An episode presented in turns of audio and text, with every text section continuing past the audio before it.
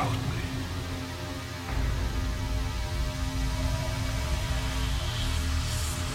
Matter with a positive charge clashes with antimatter with a negative charge. Роберт Янг. Дополнительный стимул.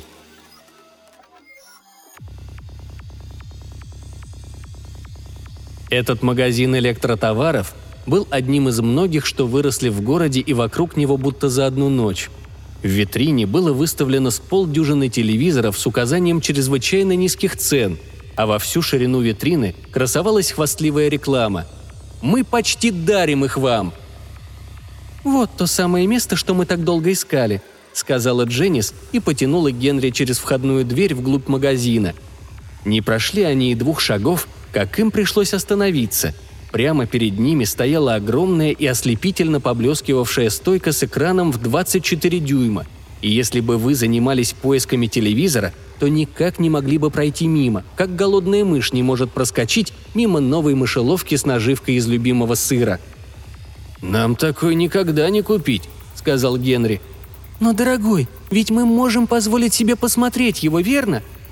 Так они и сделали. Они рассмотрели полированный красного дерева корпус и хитроумно сделанные маленькие двойные дверцы, которые можно закрыть, когда не смотришь передачи. Посмотрели на экран, где шла текущая программа. Прочитали и название фирмы у нижней кромки экрана. «Вау!» «Должно быть новая модель», — заметил Генри. «Никогда не слышал о таком раньше». «Но это не значит, что он недостаточно хорош», — сказала Дженнис. Осмотрели и множество хромированных ручек со шкалами, расположенными под названием фирмы, и маленькое круглое окошечко как раз под центральной шкалой. «А это для чего?» – спросила Дженнис, указывая на него. Генри наклонился вперед. «Ручка со шкалой указывает на попкорн, но этого не может быть».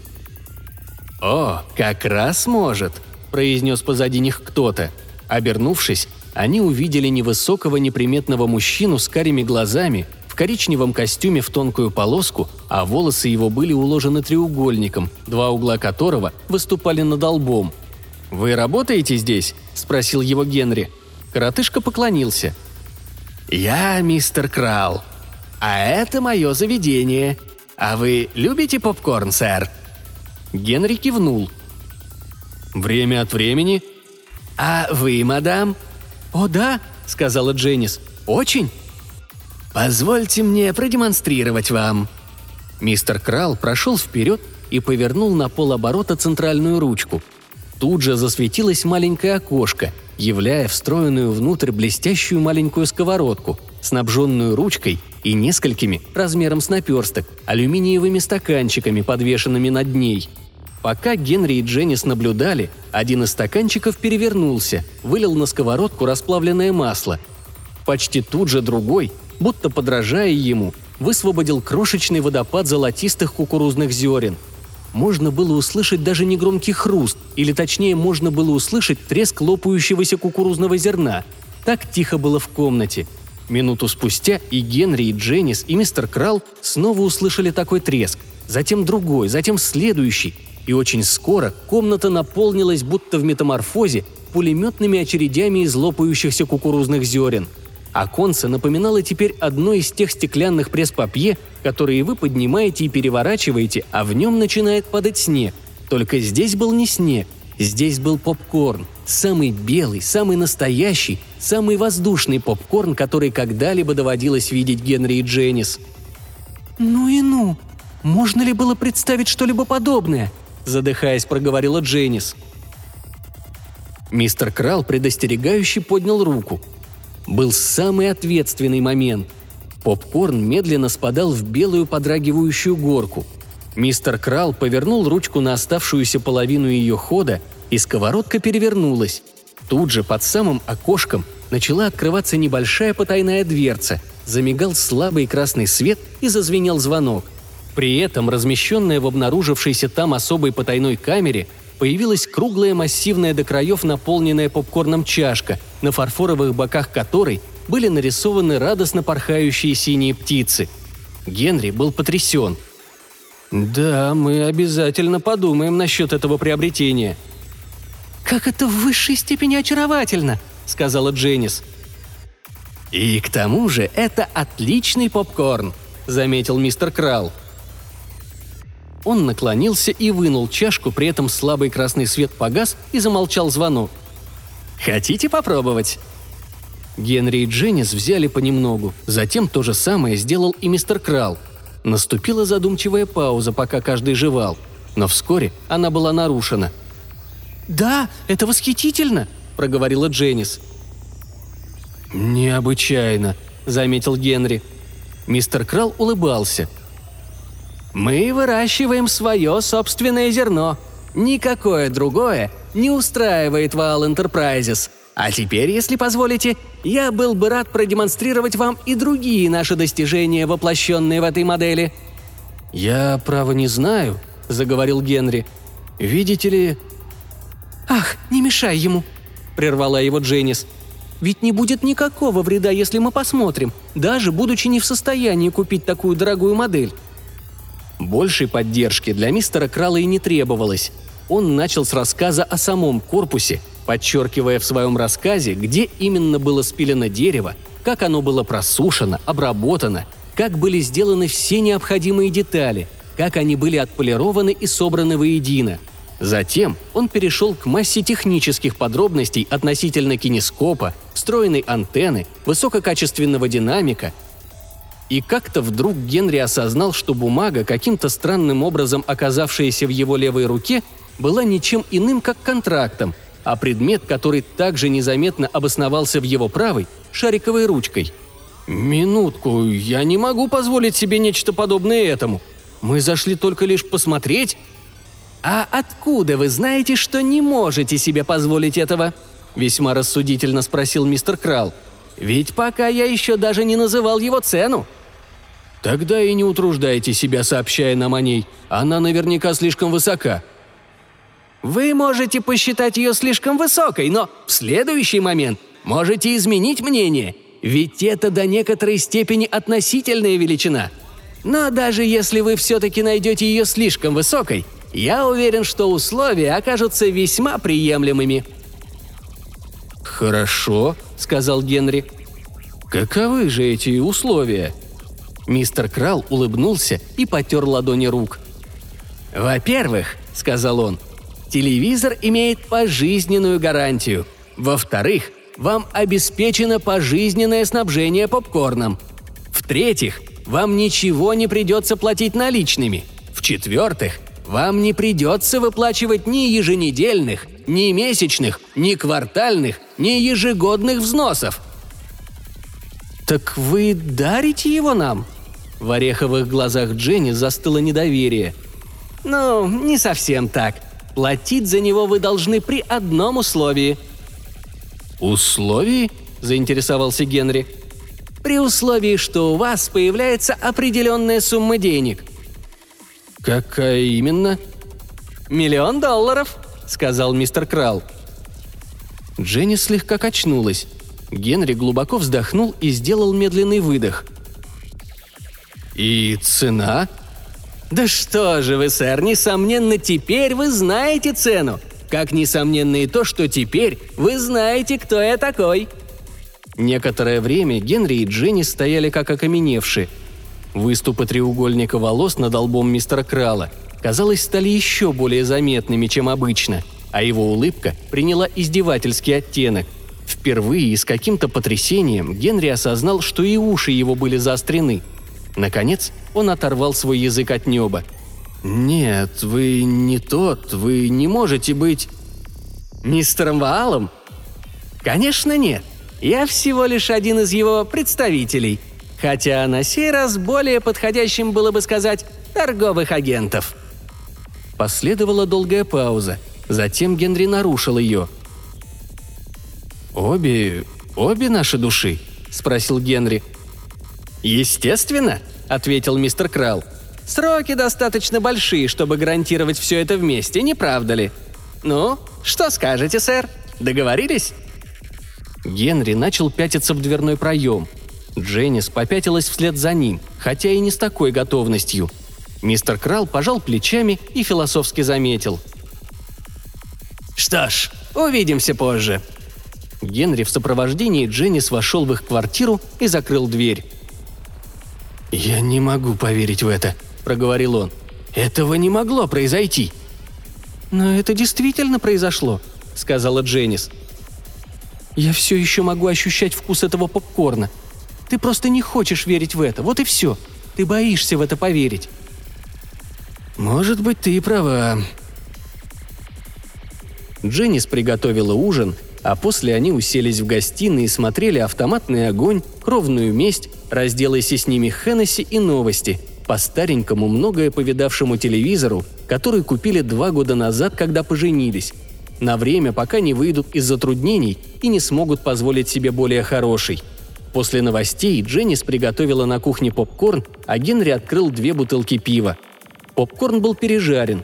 Дженнис едва не подавилась первой же порцией и оттолкнула от себя чашку. «А ты знаешь, я почти уверена, что это было стоящее дело», — сказала она. «Вообрази, все, что нужно сделать, так это повернуть ручку, и можешь получить попкорн в любое время, когда захочешь, не пропуская ни одной из своих программ». Генри побледнел. «Не можешь же ты говорить об этом всерьез?»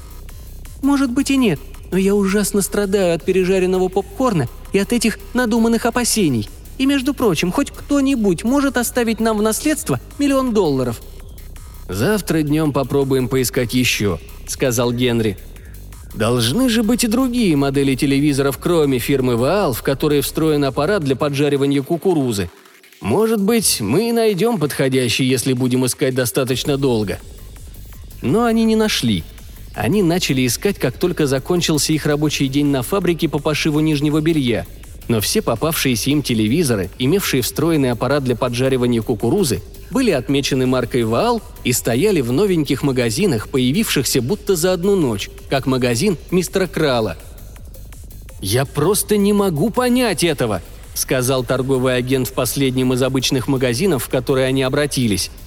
«За сегодняшний день вы уже пятнадцатая пара, пришедшая сюда в поисках телевизора со встроенным аппаратом для приготовления попкорна. Разумеется, я никогда не слышал о подобном». «Еще услышите», — сказал Генри. Безутешные, они отправились домой. По улице с шумом промчался грузовик. Они успели прочитать на его боку надпись большими красными буквами «Вал Enterprises», увидеть три телевизионные стойки, подпрыгивающие на грузовой платформе, и три маленьких окошка для попкорна, поблескивающие в лучах летнего солнца. Они взглянули друг на друга, затем быстро отвернулись в сторону. Грузовик остановился перед зданием, где они снимали квартиру – Два телевизора были уже доставлены на место, а третий как раз перевозился на тележке по соседнему переулку прямо к грузовому лифту. Когда они добрались до своего этажа, то увидели, что телевизор проталкивали через лестничную площадку, и поэтому они достаточно долго задержались у своих дверей, чтобы определить, куда именно его доставили. «Бетти и Герб», – задыхаясь, проговорила Дженнис. «Вот уж никогда не думала, что они...» «Хм...» пробормотал Генри. «Это значит, что их средства позволяют». Они вошли в квартиру, и Дженни занялась ужином. Когда они уже ели, то услышали шум за входной дверью, а выглянув, увидели, как еще один телевизор Ваал перетаскивают через холл. На следующее утро еще три таких же телевизора появились на их этаже. А когда Дженнис, приготовив завтрак, посмотрела в окно, то увидела, что на улице стоят два грузовика фирмы «Ваал», а в переулок, что вел к грузовому лифту, везли на ручных тележках с полдюжины телевизионных стоек.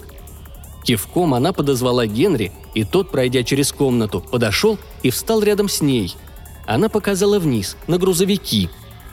«Готова поспорить, что во всем квартале мы остались единственными людьми, кто по-прежнему жарит попкорн на кухне. Господа неандертальцы, вот кто мы!» «По крайней мере, мы можем считать, что наши души по-прежнему принадлежат только нам», — сказал Генри без заметной уверенности. «Полагаю, ты прав, но было бы так чудесно для разнообразия поджаривать попкорн прямо в комнате, и особенно такой хороший попкорн». На пошивочной фабрике они провели скверный день. По дороге домой они шли мимо магазина мистера Крала. Перед его входом была огромная очередь, а витрину, где все еще стояли поддельные макеты телевизоров, украшал новый транспарант – Бросьте все дела. Возможно, это ваш последний шанс получить установку с телевизором и попкорном». Дженнис вздохнула. «Мы будем единственными», — сказала она.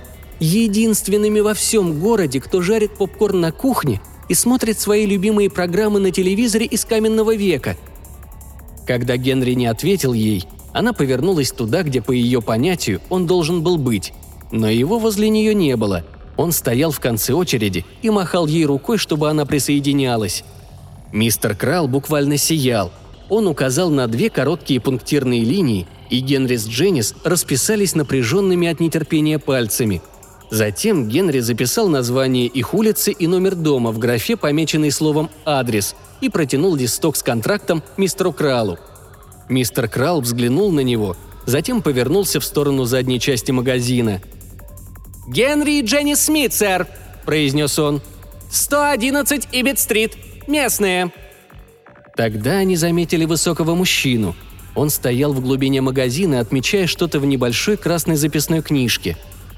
Глядя на него, можно было бы сказать, что это явный бизнесмен, и не требовалось взглянуть на него дважды, чтобы понять, что это бизнесмен преуспевающий.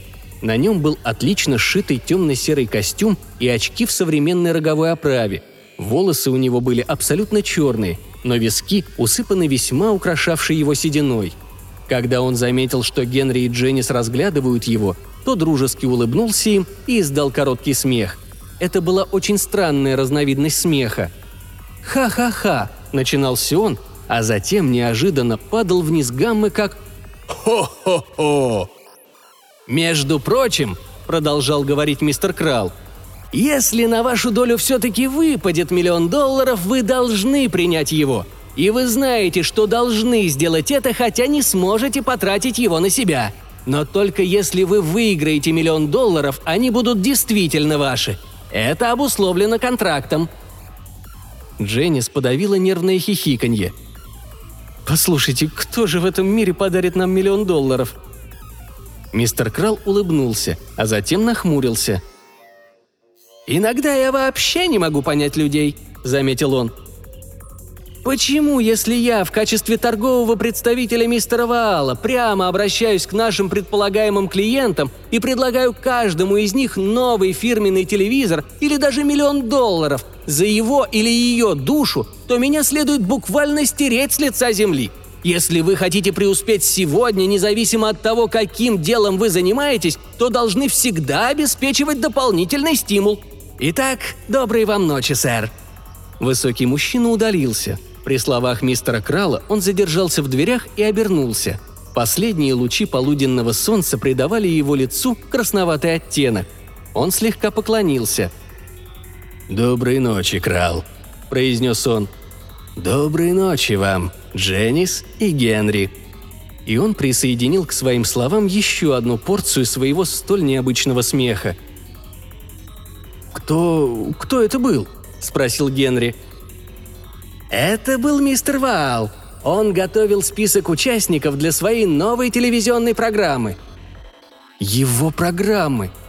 Улыбка мистера Кралла была образцом невинности. «Ну да, хотя она и не была еще объявлена, но будет очень скоро. Это представление с раздачей призов и при этом совершенно уникальное. Мистер Вал все подготовил так, что ни один из участников не может быть забыт. Дженнис потянула Генри за руку. Лицо ее было бледным. «Идем же, дорогой, идем домой». Но Генри не желал уходить. «А как? Как называется это шоу?» – спросил он. «Получите миллион», – ответил мистер Крал.